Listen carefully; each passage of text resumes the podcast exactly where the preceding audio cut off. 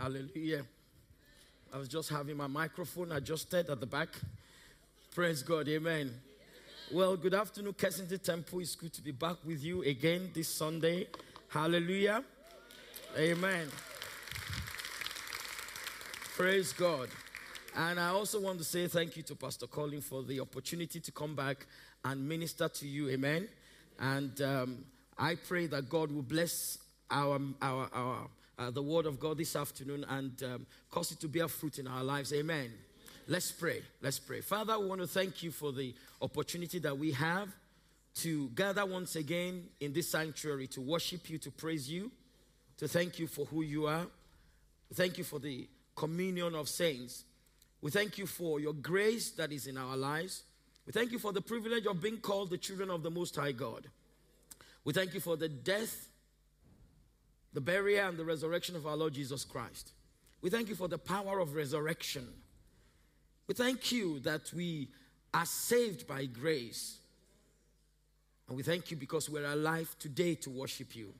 And so, Father, I'm asking that you bless this time together with us. Let the entrance of your word bring light. Let the light of the gospel of our Lord Jesus Christ shine into our hearts.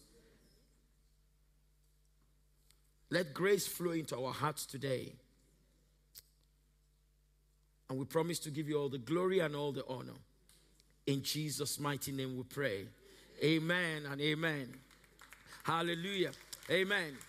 Well, a couple of weeks ago, I was here on this platform preaching, and um, I spoke about uh, it's time to be bold. Amen. Uh, that was part one of the message. Today, I bring you part two of the message. Amen. Hallelujah.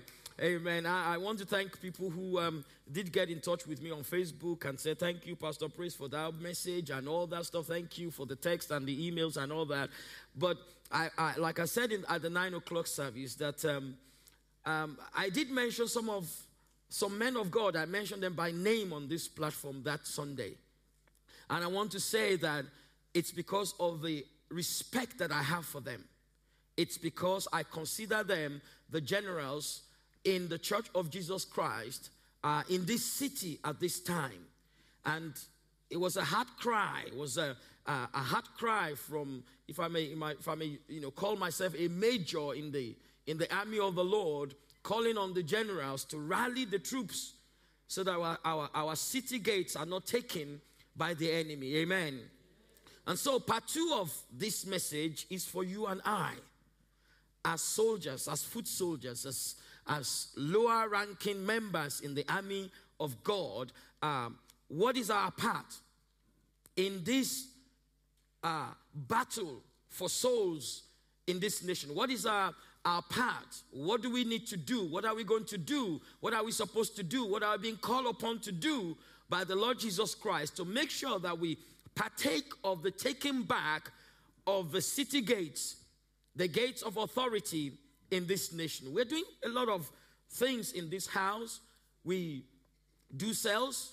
We go on encounters. We uh, win souls for Christ. We are putting on a show uh, over the, the, the weekend of Easter. This is your life, to get people to come and know Jesus.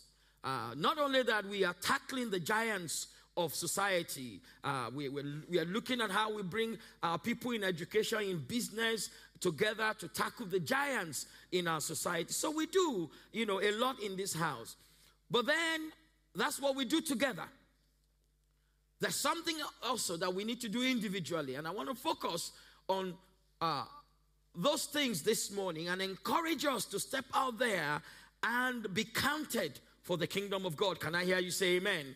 So if you got your Bibles, please go with me to the book of Ephesians chapter six. Ephesians chapter six, and the title of my message is Time to be Bold, part two.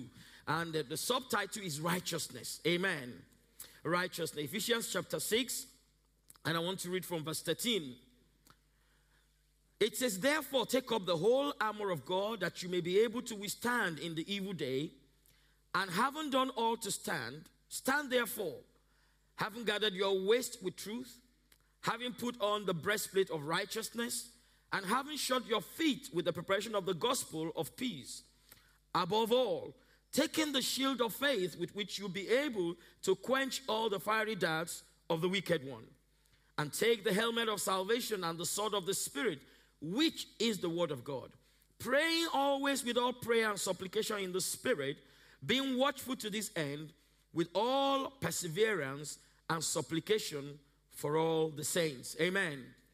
Please let me take this opportunity to welcome uh, those who are in the coronet. Thank you for joining us. Um, Christian and all the team there, God bless you. And those of you who are in the overflow downstairs in the lower hall and the overflow behind me. And of course, those of you who are joining us via the internet, maybe you are watching live right now from London to the Philippines to Africa, wherever you are watching, God bless you.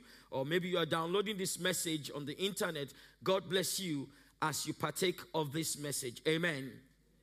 Here, Paul writes to the Ephesians and he's talking to them about warfare. He's talking to them about warfare.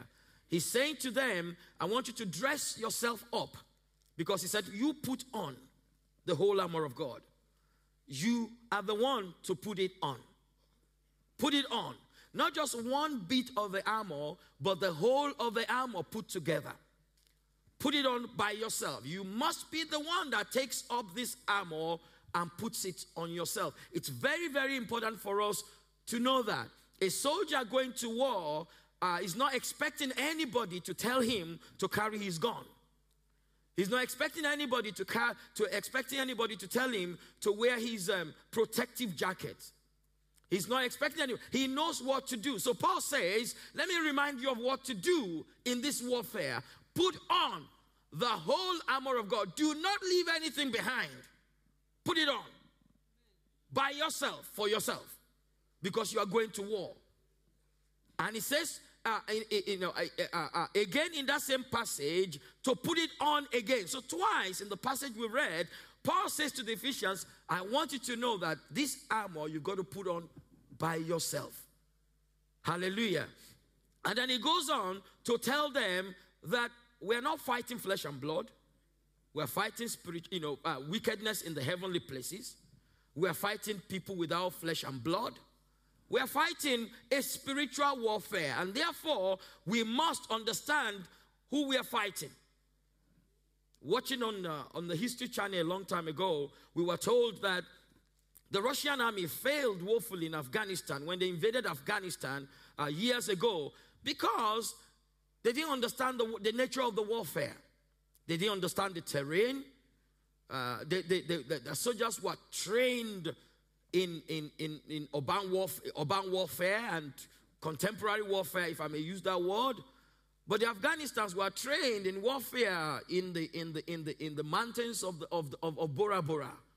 Amen. They don't fight conventionally, and so the Russian army, with all their equipment and everything, did not have good intelligence as to how to fight that war.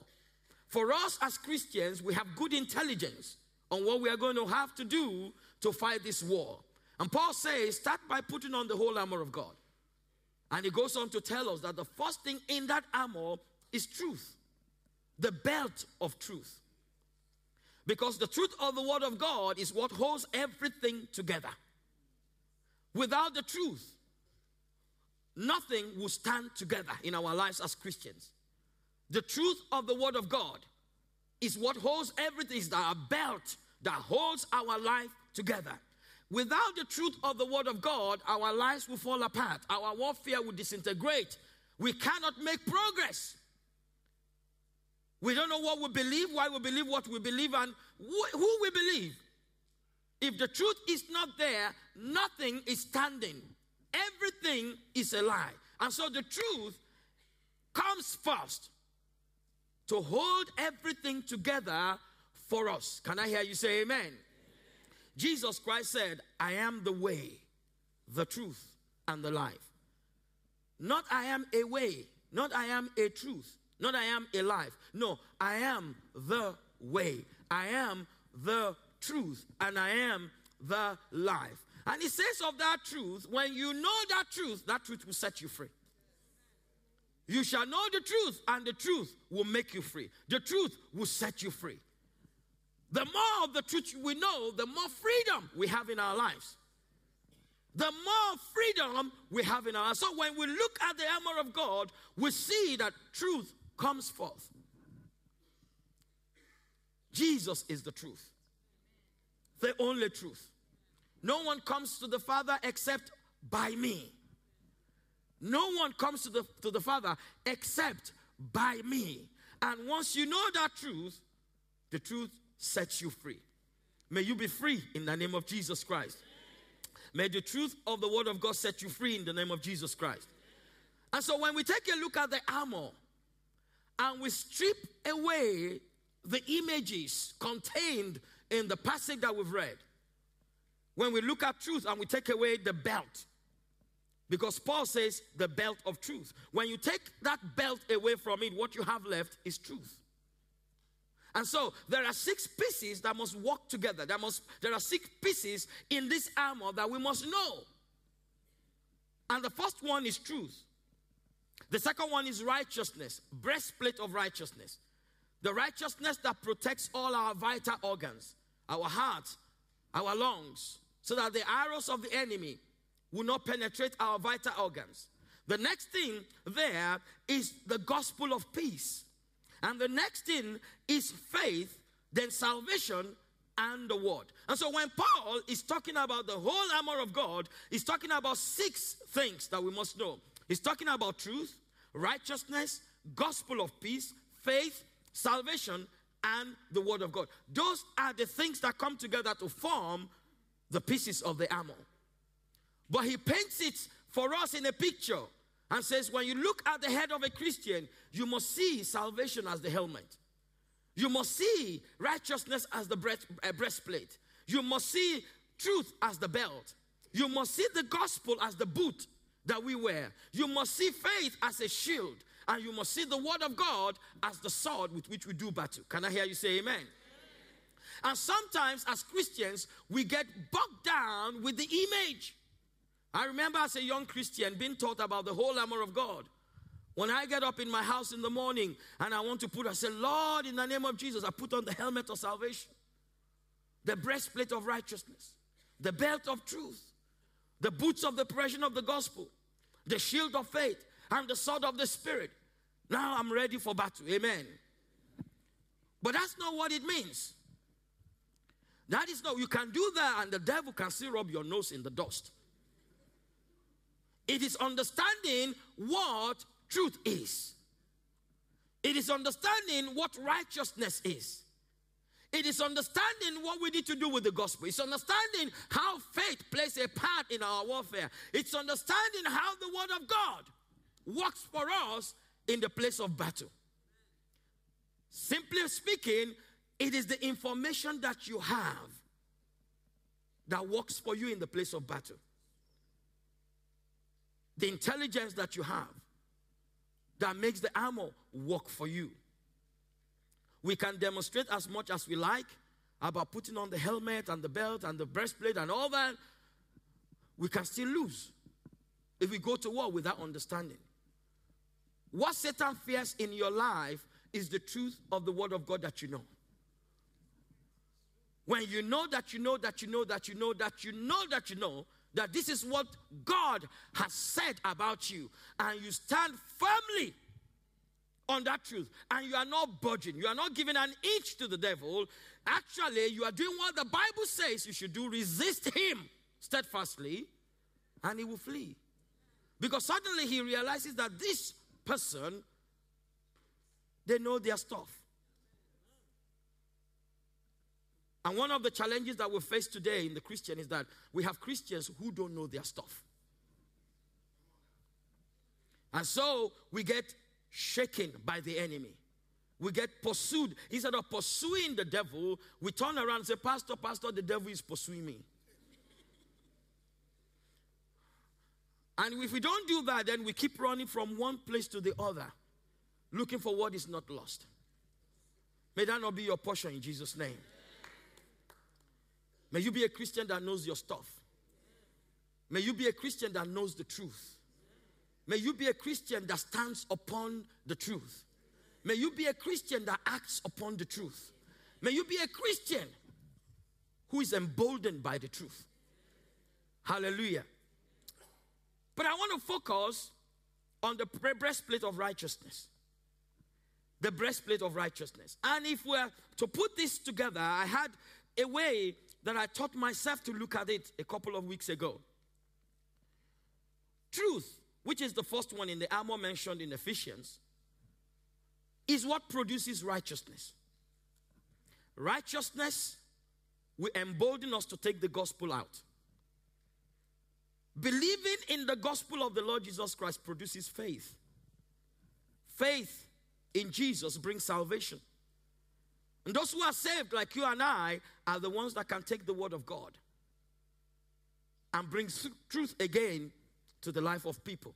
And so they, in my mind, I see the, I see that, that armor in a circle like that. The word of God brings truth. Truth produces righteousness.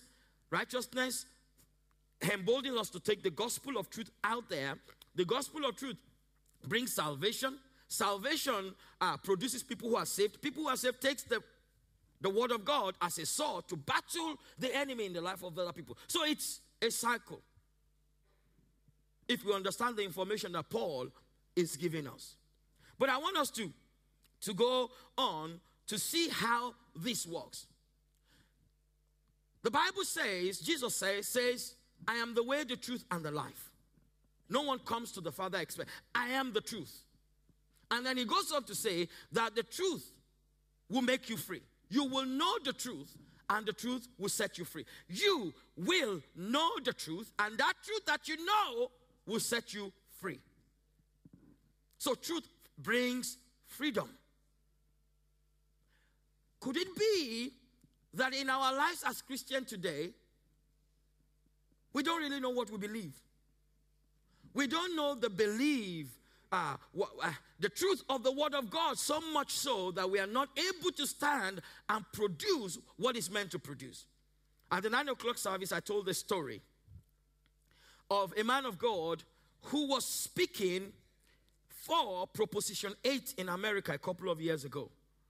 Proposition eight was, I think, in the state of California, where they were going to go to the polls and decide whether they want gay marriage legit, uh, uh, become legal in the state or not. And this pastor, this man of God, did a video uh, kind of um, uh, project for members of his church, asking them to vote for that proposition and not to vote against it. That's, yeah, pro- the proposition says, no, we don't want gay marriage. And he says, sign up for that. But then a couple of months later, he was being challenged on national T V. And when that question came up about his support of Proposition eight, he began to dilly-dally. He wasn't sure-footed in answering the question. In fact, he avoided the question completely. And I was teaching in the Bible school uh, um, for, for a few weeks now, Christian ethics. So I brought that video and I told the Bible school students, let's look at this video and let's, let's look at what is happening. And the next time he was called upon on C N N, now being interviewed by Piers Morgan, about this same subject, he became sure-footed. And when he was asked about the same question, he said to Piers Morgan, he said, a lot of people take their worldview from different things. But he said, I have chosen the word of God to be my worldview. He was sure-footed in the word of God. He now stood up for what he believes and what, why he believes what he believes. Now, the interesting thing for me in that video was what Piers Morgan said to him. He has just confessed that his worldview comes from the Bible. And that's what he's going to stick to.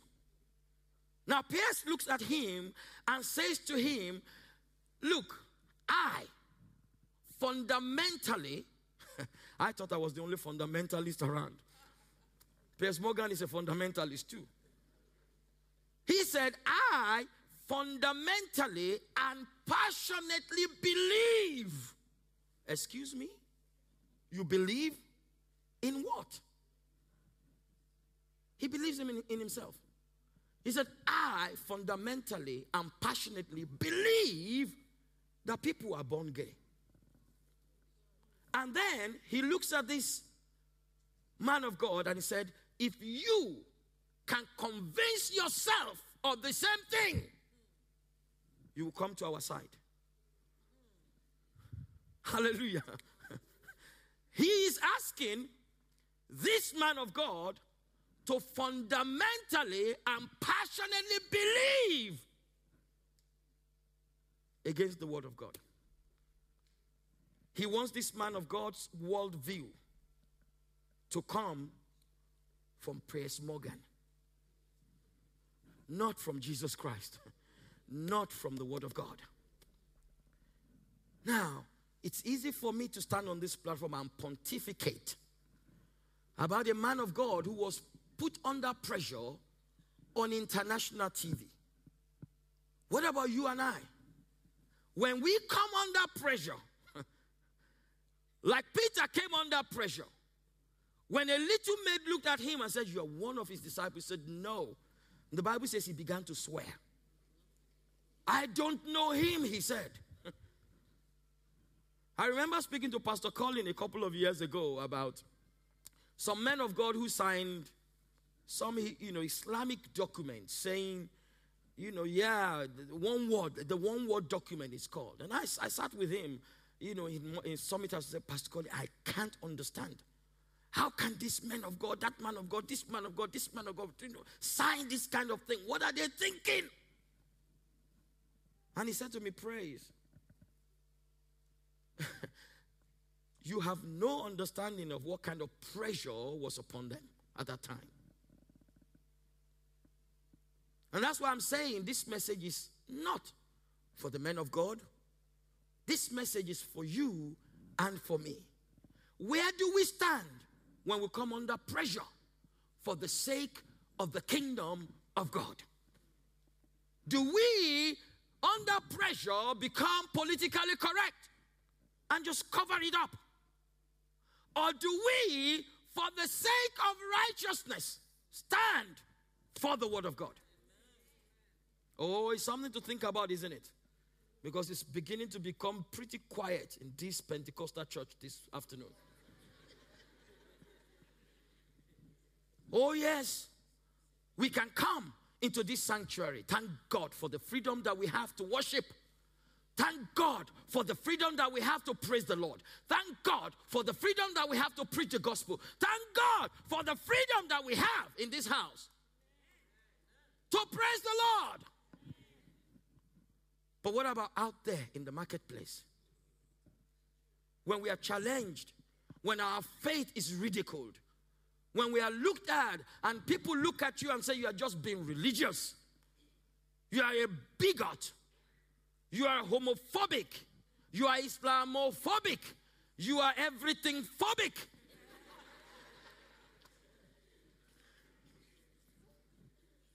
In fact, if you say, I don't watch T V anymore, you are still television phobic. We are phobic of everything now just because our worldview is not the same thing with the worldview of Piers Morgan. And if that is you this morning, hallelujah to the Master. Because you are in good company. Because the Bible says you are in the world, but you are not of the world. You are in this world, but you are not made of the stuff of this world. When the first Adam came, he messed up. When the second Adam came and the final Adam, he cancelled that race and brought to us a new race, a new people. If any man be in Christ, is a new creature. All things are passed away and all things have become new.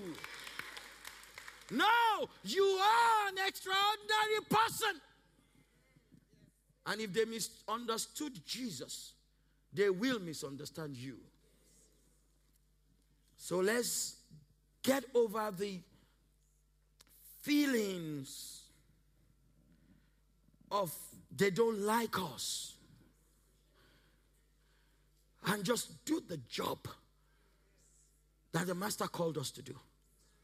He never said we're going to be popular. You see, that's one of the problems I have with Our men of God who wants to be popular on Oprah. I don't think Oprah Winfrey is a good measure at validating men of God. I don't think it's, she's got what it takes. I don't think so. Oprah Winfrey can be a popular woman, and excuse me, she's a fantastic news person or show presenter. She's, she's used her talent to influence people, presidents, you know, who are looking to become, to come to office, go on her shows for validation. But Oprah Winfrey is not a good measure for the standard of righteousness of I as an ordinary Christian. Because she doesn't know what it takes to be a Christian. And so I, I, I, I am exercising my spirit when I see men of God go on T V, on such shows to, to have themselves validated. No. The one who validated us is the one who went to the cross. Ha. The one who validated you was the one who hung on the cross and bled to death. The one who validated you was the one on whose head a crown of thorns was rammed down. The one who validated you was the one whose side was pierced with a spear. The one who validated you was the one that died, that was buried. But on the third day, he rose again. The one who validates you today is the one who is seated at the right hand of God the Father, forever interceding for you. That's the one who validates you. Therefore, we have nothing, absolutely nothing to be ashamed of. Oh, on that cross, he took your shame. Hallelujah! On the cross, he took your shame. On the cross, he says, no more shame. As a Christian, we have nothing to be ashamed of. We have everything to be proud and be grateful to the Lord Jesus Christ for. Hallelujah. We are a peculiar people. We are peculiar. Because we are peculiar, we are not easily understood. That's all right. Come to our side, you understand us. Come over, come over to this side, you understand us. We are a royal priesthood. We are a holy nation. We've been prepared by God for good works. That's what we are here for. Hallelujah. And so we are not supposed to take our worldview from Piers Morgan. Nor are we supposed to take our worldview from EastEnders. Hallelujah. We are not to take our worldviews from celebrity jungle thing. I can't remember what they call it. You know, when they go into the jungle, like the M P that went into the jungle. And we are not supposed to take our worldview from Big Brother house. You know, when an M P is on his fours, uh, George Galloway, and be, you know, had this leech on his neck. We don't take our worldview from there. We take our worldview from the Word of God. Because this is the truth. This is the truth that holds everything together for us. And when we take the power of the truth away from this world, we have nothing left. Absolutely nothing. Absolutely nothing. Because nothing is holding our life together. Only the truth can hold our life together. And when we allow that truth to hold everything together, for us, the Bible says we become free. Because you will know the truth and the truth will make you free. Now, the Bible also says that Abraham believed God. And it was credited to his account for righteousness. You remember I said I want to focus on righteousness. But it's the truth that produces righteousness. How do I know? The Bible says Abraham believed God. Abraham believed God. Romans four three. Romans chapter four. Abraham believed God and it was accounted to him. It was credited to him for righteousness. Now the question is, what does it mean that Abraham believed God? If I ask you this morning, if you're born again and I said, do you believe God? You say, yes, you believe God. But what exactly do we mean by Abraham believed God? We mean that Abraham believed the promises of God. He believed that God was telling the truth. He believed that God was telling the truth. God said, these are my promises to you. Abraham said, I believe. I believe that. He believed it in his heart, and God says, you're righteous. And so righteousness means simply having a right standing before God. Wow. No wonder Paul says that is what protects our vital organs. That is the breastplate of right- righteousness. Something that we cannot earn by ourselves. It has to be given to us as a, as, as a credit. God says, the way I'm going to make you righteous so that you can have a right standing before me, so that you can come boldly before my throne in time of need, so that we, we don't crawl in and say, oh God, I am a worm, I am a no-gooder, I, I, you know, I'm, I'm useless. I, God says, if you are, if you were coming in your flesh, that's exactly how you will feel. Because when you see my holiness and you see my righteousness and you see the brightness of my glory, you will fall down and die, because no flesh can stand before me. And so God says, for you not to fall down and die, I'm sending my son to die for you. And so we become the righteousness of God in Christ Jesus, in Christ Jesus. So as we come boldly before the throne of God, when God takes a look at us, instead of dying and falling down, die, he sees the righteousness of his son and says, come, come, you are my son too. Hallelujah. You are my, you can come boldly. You are my son. It is credited to us as righteousness. Now, the Bible also says, hallelujah. Hallelujah. The Bible says in Proverbs twenty-eight verse one, that the righteous are as bold as a lion.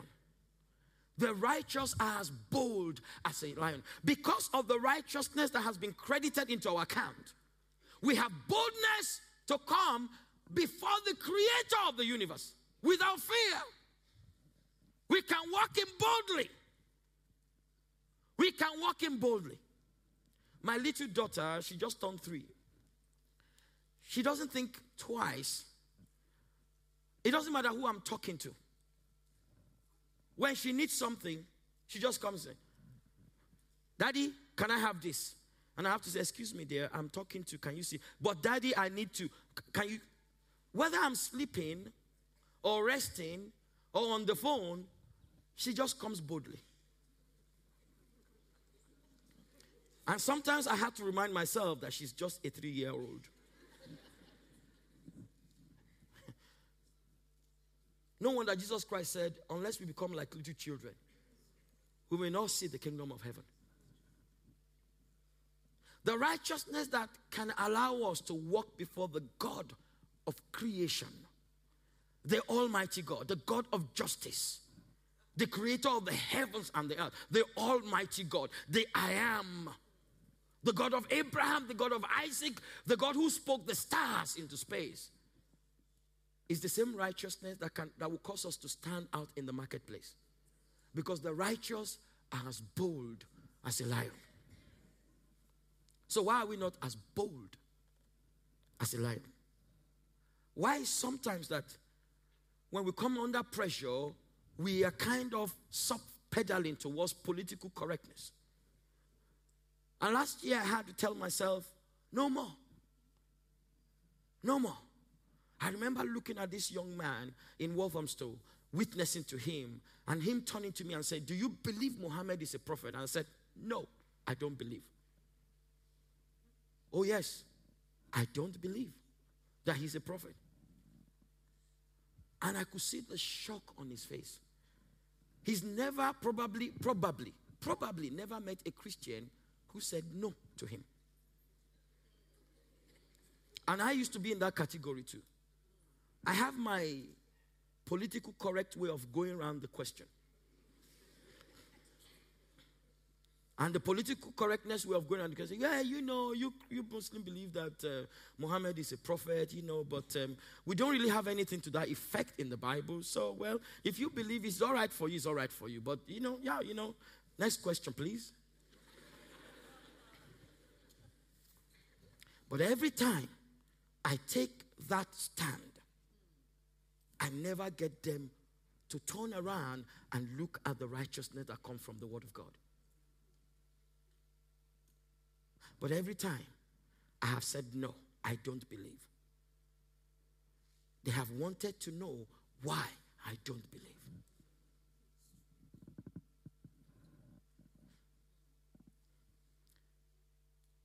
The righteous are as bold as a lion. So I keep telling myself every day, every time I'm not bold for Jesus, I need to check what's wrong on the inside. The Bible says that righteousness exalts a nation. And sin is a reproach to any people. And I also discovered that for a long time, I have thought that righteousness is going to proceed out of number ten Downing Street. I've always thought that righteousness can come out of the House of Parliament. Maybe the House of Lords, because they have a couple of bishops there. Maybe righteousness will take over the nation from there. And so when election is coming, you begin to get all these emails and all these text messages from Christians. Say, pray! Tomorrow is the election for the mayor. Pray! That God will do something. What do we expect him to do? Kill Boris Johnson? Kill Kelly Stone, kill whoever is contesting, and suddenly come to Kensington Temple and bring a Christian and say, Colin, die, be the mayor. And I'm tired of receiving such emails and texts. Don't text me twenty-four hours before the election. In fact, I think it's too late for us to begin to pray for the twenty fifteen election. David Cameron is going to contest. Nick Clegg is going to contest. Maybe the U KIP leader is going to contest. Um, um, uh, Ed Miliband is going to contest. Oh, which one of them is righteous? No, no, let's think about it. Which one is righteous? Which one of them has got the righteousness of God credited into their accounts? If we want to affect the elections, let's focus on twenty twenty. And let's begin to pray that God will raise a Christian now. That God will begin to raise somebody that will have the kind of values that we prefer. Let's begin to pray. But for those people who are coming in twenty fifteen, let's begin to pray that the fear of God will come upon them. That whether they like it or not, the fear of God will just grip their hearts in one way or the other, and they will do what is right without knowing it. Maybe like Laban and Jacob, God will appear to whoever is Laban and say, Jacob is a covenant person. Don't say anything good and don't say anything bad. Because God appeared to Laban and said, yeah, don't touch, don't touch, don't touch my covenant person. But if you want righteousness in this nation, since it's not going to come from the House of Lords or from the House of Parliament or from number ten Downing Street, where is righteousness going to come from? From the church of Jesus Christ. The righteousness that is going to exalt this nation is going to come from the church of Jesus Christ. And we know that this building is not the church. That you and I are the church. So what are we saying? We are saying righteousness that will exalt this nation has to be produced by you and by me. Please, let's clap. That's, that's good preaching. Good preaching, praise. Oh, yes. We are the only ones on planet Earth who has been given righteousness free of charge. We are the only ones that can produce it free of charge. And that's what we're, what we're called to do. Why is it that we are always receiving the enemy's arrows in our vital organs in the church? Our leaders fall and go to jail. Church leaders fall and go to jail. The rate of divorce in society is almost coming lesser than the rate of divorce in the church. What is wrong with us? Why are we taking the blessings of God for granted? The righteousness that Jesus paid a terrible price for. Why are we mocking about with it? Why are we trampling underfoot the blood of the Son of God? When the church of Jesus Christ does not stand for righteousness in society, guess what? Evil people rule. And my Bible tells me when the wicked are in power, when the unrighteous are in power, the people groan. But when the righteous are in government, the people rejoice. It's only the people of God that can produce the righteousness in society that can make people rejoice. And so the message to us today, you and I, we've got to work on our righteousness. And please, we understand that righteousness is not always easy.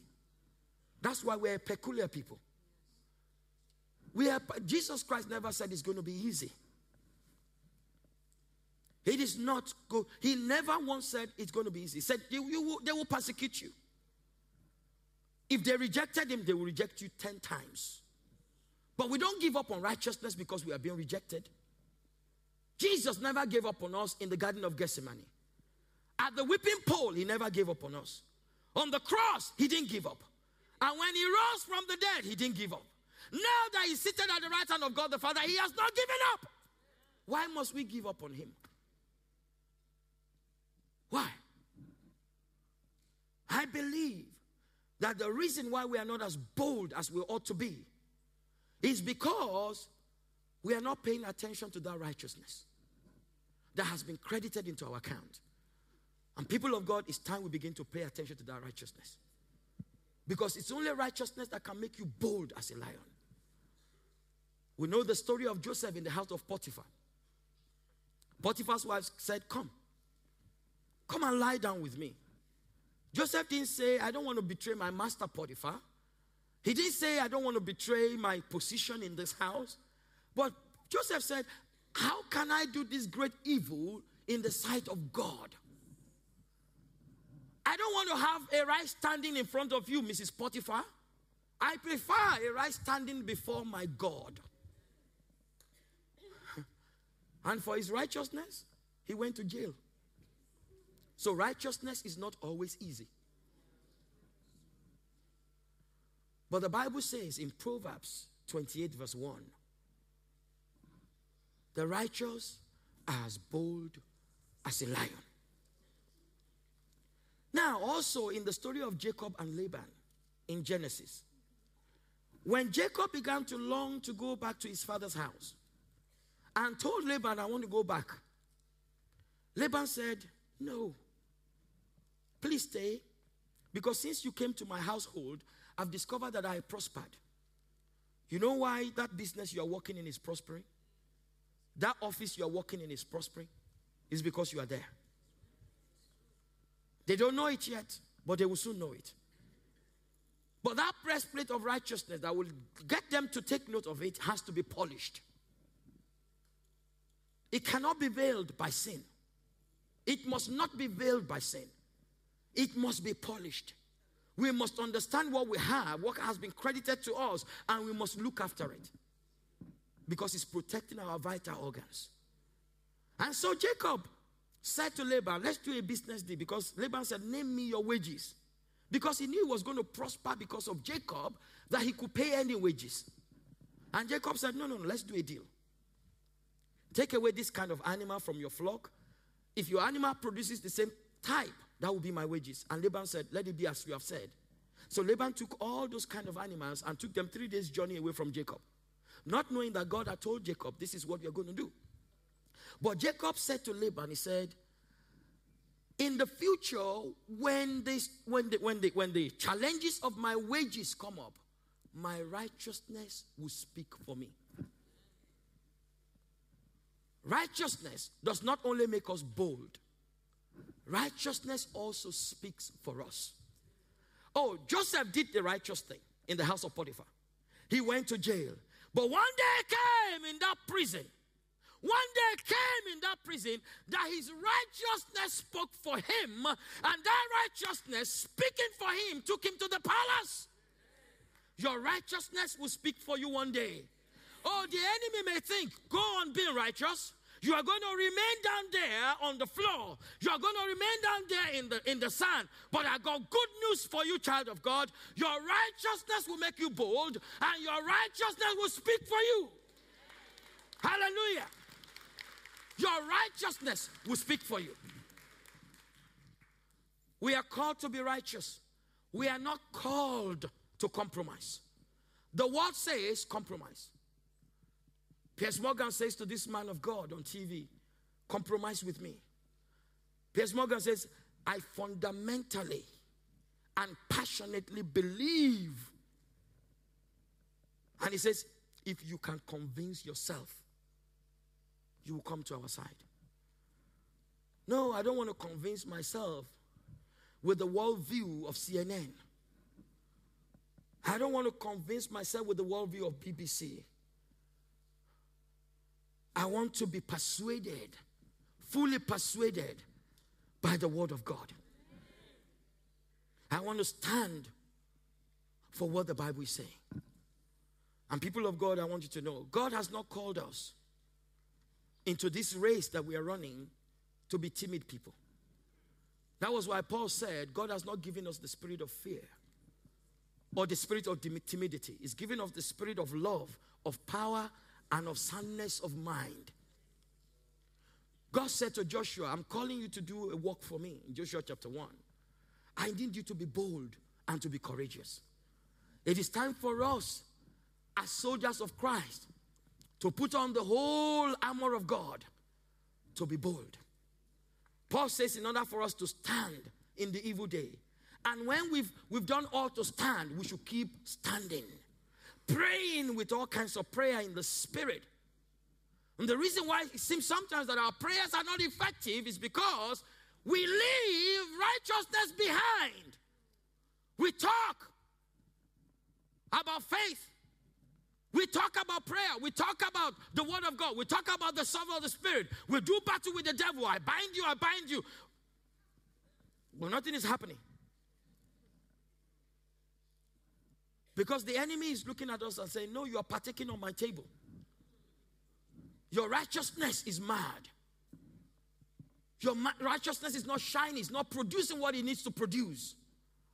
You know, the Bible says that, that those of us who Jesus Christ said is being anointed to come to preach the good news to, to set us free as captives, to open the blind eyes.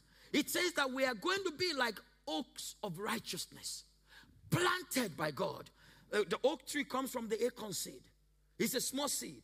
But when that tree grows into an oak tree, it's not easily moved by the wind. It stands planted and rooted. And we are planted, when we are planted and rooted in the truth of the word of God, we become like an old oak tree planted by God, oaks of righteousness.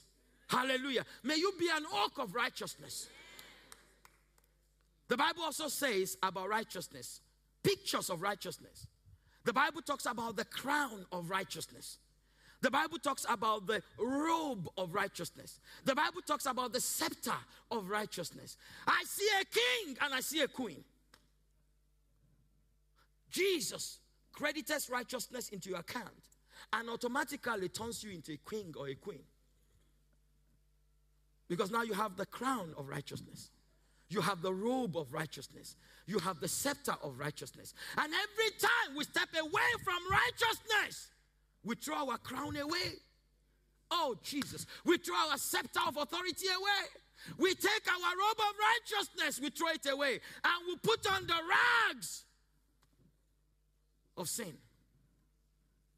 And the enemy laughs at us. And the enemy looks at us. One ex-president of my home country, Nigeria, looks at a bishop and says, I'm more righteous than you are. This is the same president who said that not being able to look away from other women is his cross that he's carrying. We are told that a man of God challenged him one day and said, Mister President, Your Excellency, you said you are born again. He said, yes, I'm born again. But what is all these rumors we're hearing? And the president said, what, what, what rumor are you hearing again? And the man of God said, well, it's all these issues about women, women not being able to take your eyes off women. So, yeah, yeah, that's true. That's true. That's true. Uh, man of God, that, that's my cross, and I'm carrying it.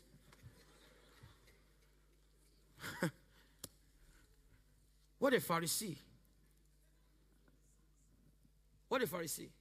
The same man was rumored to have said, uh, man of God, yes, it's true. You see, from here up, is born again. From here downwards, not born again.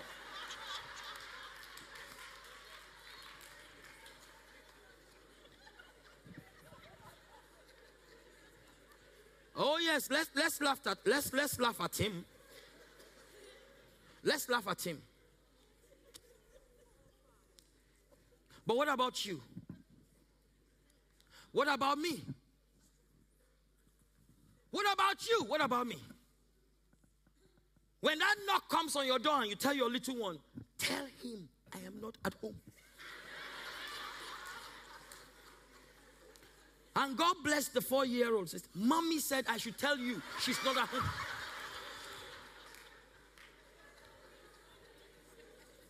And then tomorrow you carry your big Bible, bigger than Colin Dye's Bible, and then you say you need to give your life to Christ. Say, huh? Are you a Christian? Your child told me yesterday that you told her to tell me that you're not at home. Do we cheat our employers? Do we sleep in bed because it's raining and we call the office and we tell them that I have a gas leak? Do you misuse your employer's resources? Have you concluded in your mind as a child of God that adultery is part of the deal? As a young person, have you concluded in your mind that it is impossible not to have sex before marriage? Oh, let's laugh at the president who is not born again. What about you? Are you born again? Where's your righteousness? Where is my righteousness? What am I doing? What are you doing with the credit paid for by the blood of the Son of God? No wonder there's no righteousness on our streets because the church has stopped producing righteousness. We've got to go back to producing righteousness. We were freely given. We should freely give. And you ask me, how do we produce this righteousness? Oh, the next thing in that armor is the boots of the preparation of the gospel. And you know what we do sometimes? We carry the gospel of our Lord Jesus Christ into society in flip-flops. We keep plodding around. Flip-flops. We don't even know what we believe. We just keep plodding around with the flip-flops of Of the gospel. And then we come back and say, he's not walking. Oh yeah, he's not going to walk. You are not supposed to go out there into the society facing snakes and scorpions and the works of the enemy in flip-flops. You are supposed to put on the boots of the preparation of the gospel. Army regulation one. Special forces one. Peculiar people ones. And when you put on that boot of the gospel, you are ready to trample upon snakes and scorpions and over all the works of the enemy. And the Bible says when we put on that gospel, when we put on the boots, it becomes the power of God unto salvation. It becomes the power with which we take over society. Uh, I'm not talking about taking over ten Downing Street. No, no, no. There are some religious who want to rule the world. No, no, no. Jesus Christ's kingdom is bigger than any, any nation. He wants to be the king of the heart. Or if he's got a son or a daughter in ten Downing Street, praise the Lord. Hallelujah. We are not opposed to that. And sometimes Christians find it difficult to believe that we are not supposed to be, Britain is not supposed to be ruled by the Bible. We are not supposed to rule Britain by the Ten Commandments. I know it's a shock to you. Think, what heresy is he saying? That's why there's a constitution. That's why there's a democracy. Our job is to attack the snakes and the scorpions in the mind and in the heart of the people. That Christ, when he comes and knocks on that door, they open wide because they are ready.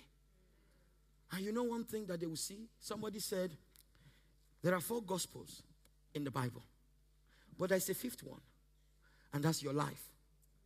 And I believe what people will see in your life that will bring them to the knowledge of the saving grace of the Son of God is the brightness of your righteousness. Because it will make you bold, and it will speak for you, and it will exalt you. And as we go out of this place, thinking about what has been credited to us free of charge and how we are supposed to take it out with the gospel, may your righteousness shine in the darkness in the world. Can I hear you say a bigger amen? Amen? Let's think more. People of God, let's think more about righteousness. My time is up, but I would like to call, if you are here today and you have not given your life to Jesus Christ, you can't even partake in what we are saying. I know I should ask you to close your eyes, bow down your head, but I'm not going to do it. It takes a righteous person to serve Jesus Christ. There's nowhere in the Bible that he calls people who are timid. No, he calls people who are bold. It takes boldness and courage to serve Jesus. Maybe you're here today, you have not given your life to Jesus Christ. I want you to stand to your feet, please. You have not at any time given your life to Jesus Christ. You've not asked him to come into your life and be your Lord and your Savior. I want you to stand to your feet. Stand, stand. It takes courage to do that. It takes people of courage to do that. Maybe you've been invited here today. No, somebody invited you and said, come to church with me. You need Jesus. Come, come, come, and invited you. If that's you, put up your hand and stand to your feet. Please, please, I, want, I have to pray for you. I want to pray for you. I want to pray for you. Please help me consolidate us if anybody's standing or putting up their hand. I want you to stand before I pray. I want you to stand. I'm encouraging you to be bold. I'm encouraging you to be strong. God said to Joshua, be bold and be courageous. I'm encouraging you to be courageous. I'm encouraging. If you brought them and they are not standing up, stand beside them. You're sitting down beside them. Stand them. Stand, stand. You brought somebody to church this morning. They need to give their life to Christ. Please stand. Stand. Hallelujah. Please give them a hand. Hallelujah. God bless you. God bless you. God bless you. God bless you. Come on. Come on. Give them a hand. Give them a hand. God bless you. Any other person. God bless you. God bless you. God bless you. God bless you. God bless you. God bless you. Come on. Come on. Come on. In the coronet. In the overflow. Downstairs. That's God bless you, my sister. God bless you. Praise the Lord. God bless you. Come on. Come on. Over this place. Be courageous, be bold, be bold, be bold, be bold, be bold, be courageous, be bold, be courageous. Hallelujah, hallelujah. Please just stretch forth your hand towards them. Those who are standing, they're standing beside you, just stretch forth your hand towards them. Father, I want to thank you for these people who are responding to your gospel, to come into the light of righteousness, to come and be partakers of the blessings of the Lion of the tribe of Judah. Lord, I'm praying that the boldness with which they stood up in this place will not depart from them. Lord, the courage that they have will not depart from them. With this boldness, with this courage, oh God, they will serve you till you come, or till they come to meet you in eternity. Lord, we plead the blood of Jesus Christ on their sins. We ask, Lord, that the blood that was shed on the cross of Calvary will wipe away their sins in the name of Jesus Christ. Lord, as they sit down with the consolidators, who will take them through the prayer of repentance, let the, let the Lord Jesus Christ dwell in their hearts by grace, by love, and by compassion. In Jesus' mighty name. In Jesus' name we pray. Amen. Amen. God bless you.